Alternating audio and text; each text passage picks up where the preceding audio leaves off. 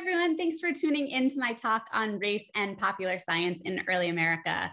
I wanted to start by giving out a big thank you to everyone at the Consortium for the History of Science, Technology, and Medicine for inviting me to come talk about my research. So, my name is Rachel Walker. I'm an assistant professor at the University of Hartford in Connecticut, uh, and I am currently working on a book project about the intersections of beauty, science, and politics in early America.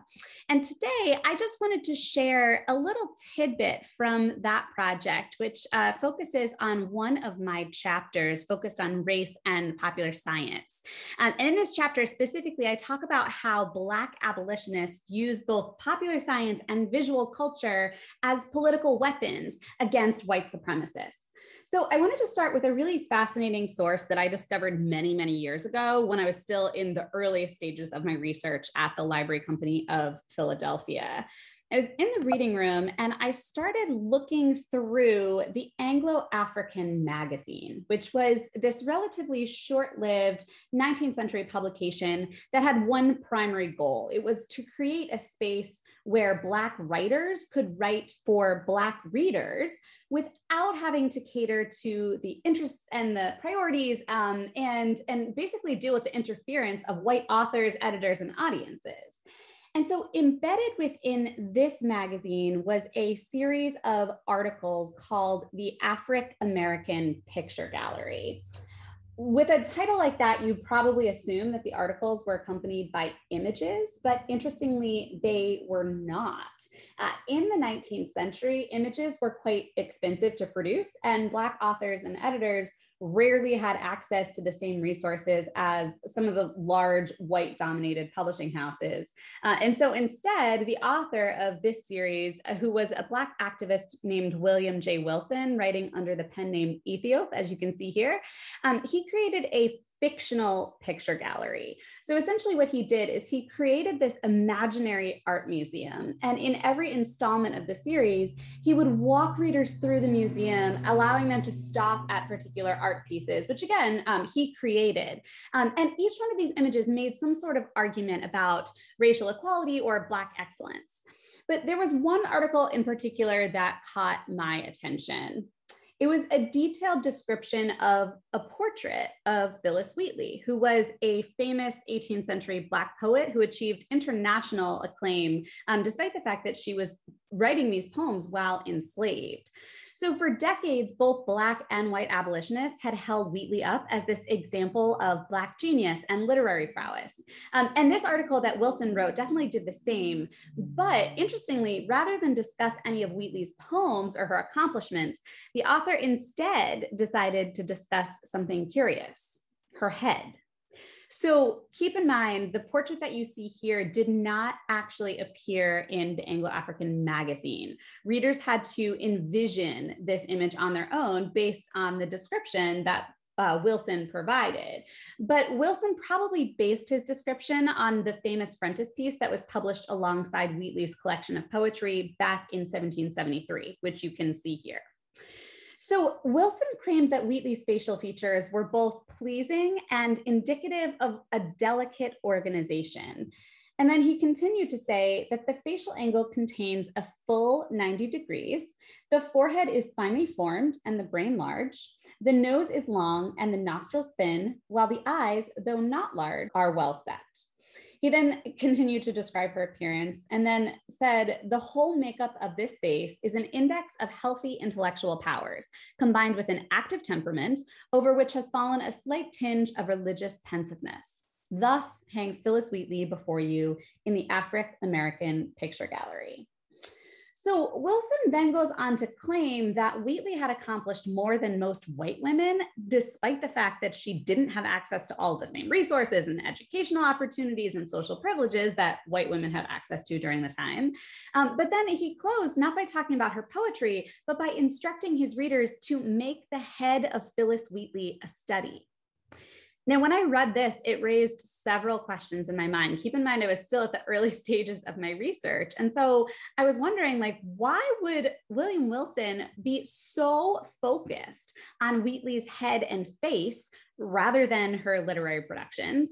Um, and also, why was he so specific about her finely formed forehead, her large brain, her 90 degree facial angle? What even was a facial angle, anyways, right? And, and what could it possibly mean to have a face that was an index of healthy intellectual powers?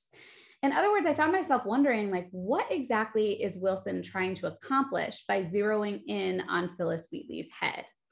And I quickly realized that in order to answer those questions, I was going to have to uncover this cultural and scientific universe that is rather unfamiliar and perhaps honestly even a bit ridiculous to modern Americans, um, but would have been entirely normal and unremarkable for 19th century Americans like Wilson and his community of readers.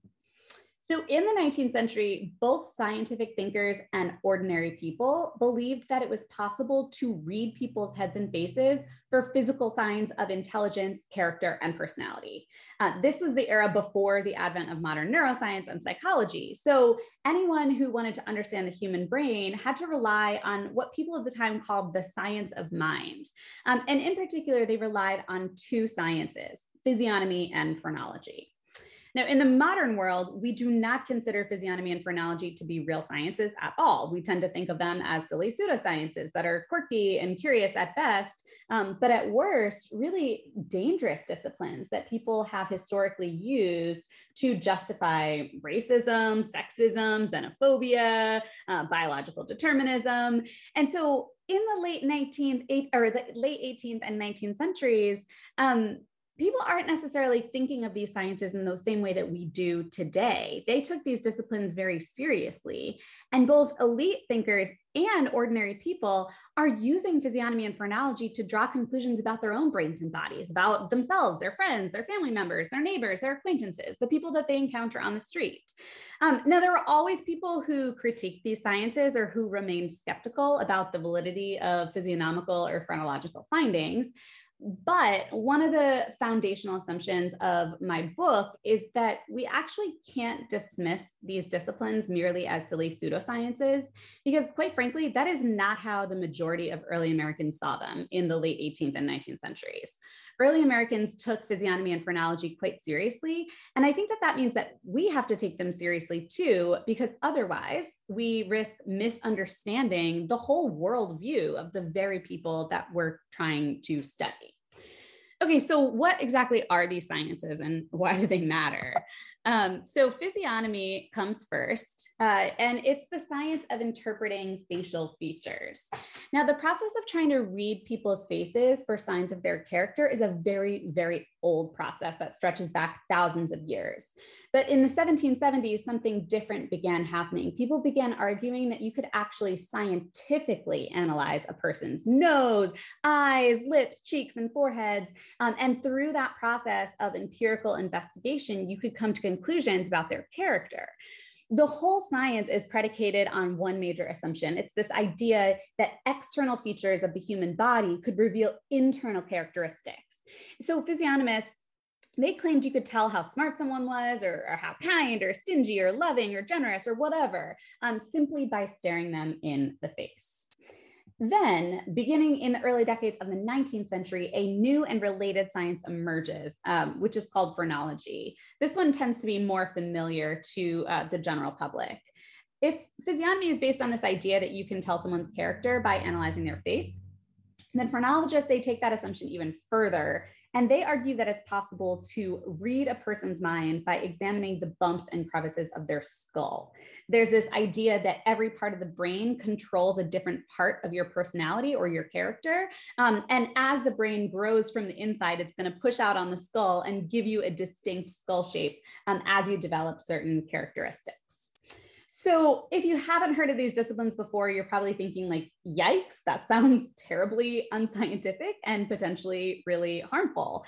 Um, and in many ways, these disciplines were quite harmful because the assumption that underlies them is really reductive and problematic. It's this idea that physical beauty was a permanent, tangible, and anatomical indicator of a person's internal worth as a human being. Um, but also, this idea that physical beauty is this objective characteristic that can actually be measured. And that physical beauty kind of tells you everything that you need to know about a person. So you probably won't be surprised to learn that white people in both Europe and the United States ended up using these sciences to rationalize and justify racism. Um, one of all the most foundational thinkers in these disciplines were um, white men for the most part, and they are pretty convinced of their own superiority and ready to use science to defend it. For them, physiognomy and phrenology seem to objectively prove that white people had bigger brains, better skulls, fuller foreheads than their Black counterparts. Um, and physiognomy and phrenology allow white scientific thinkers to suggest that racial hierarchies are not actually just random or unjust or imposed politically or socially. Um, physiognomy and phrenology give support for this idea that racial hierarchies are actually scientifically justified. So physiognomy and phrenology end up laying this intellectual groundwork for later disciplines like craniometry and ethnology and biological anthropology, and eventually even by the late 19th and 20th centuries, eugenics. So in that sense, physiognomy and phrenology are part of this long history of the rise of scientific racism. So now you might be wondering, what does all of this have to do with Phillis Wheatley? So, what I quickly realized is that when Wilson was painting a picture of Wheatley's face for his readers, he was actually strategically deploying the language of physiognomy and phrenology to make an argument about the eminence of Wheatley's brain. He stated that her face revealed both her religious pensiveness and her healthy intellectual powers. And when he says that, he's making a very physiognomical argument about her character. But Wilson is also using phrenological language when talking about Wheatley's large brain and her delicate organization. Phrenologists were some of the first and definitely the biggest proponents of this idea that the brain is, as they said, the organ of the mind. And phrenologists regularly argued that every person's brain had a distinct organization. That was a word that they used over and over again. Um, and that everyone's organization would be revealed through their unique skull shape. So when Wilson is talking about the organization, he's using a phrenological term there. Um, Phrenologists also divided the brain up into three different regions, and you can see the reflection of this in Wilson's description too.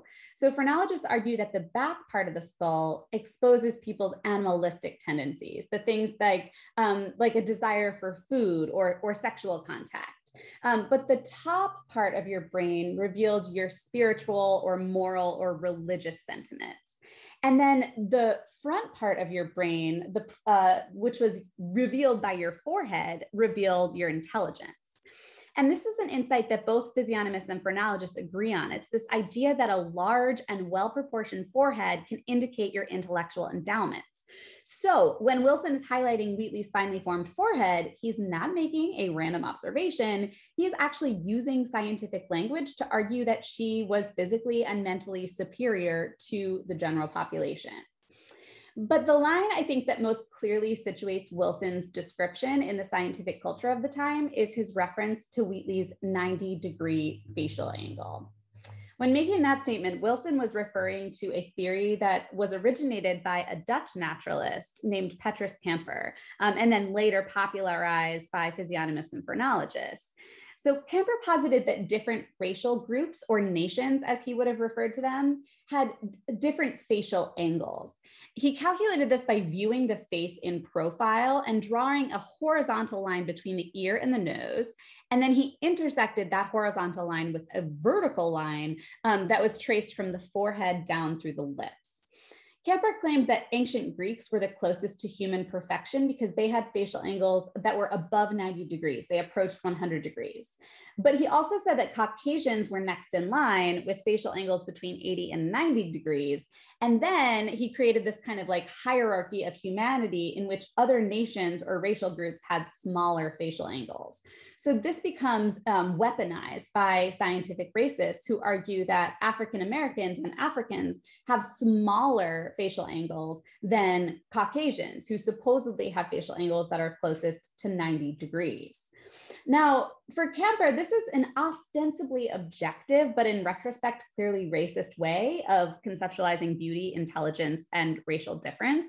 Um, and then physiognomists and phrenologists expand on Camper's theory and argue that these full foreheads and high facial angles signify intellectual sophistication. And they make the argument that if your lower, um, if your mouth or your lower jaw projects past your forehead, then that's a sign of intellectual inferiority. So when Wilson was insisting on Wheatley's 90 degree facial angle, he is working within this racist scientific tradition that had tried to devalue Black people's minds and bodies. Um, but interestingly, he's not doing it through a scientific treatise. He's doing it in a magazine where he's writing a piece of fiction. So this is a blending of literature, art, and science. Um, and in a way, he's using this fictional imaginary uh, picture gallery in order to hold up Wheatley's portrait as proof that the racial theories of white scientists of the time were invalid because he's highlighting um, a Black woman with a 90 degree facial angle. What was so intriguing for me about this was that he didn't reject physiognomy and phrenology, and it would have made sense for him to do so because so many physiognomists and phrenologists were using their theories to argue for Black inferiority. Instead, what Wilson does is something more creative. He strategically kind of steals back these sciences and then uses them to make an argument for Black genius. So for me, this raises two important questions.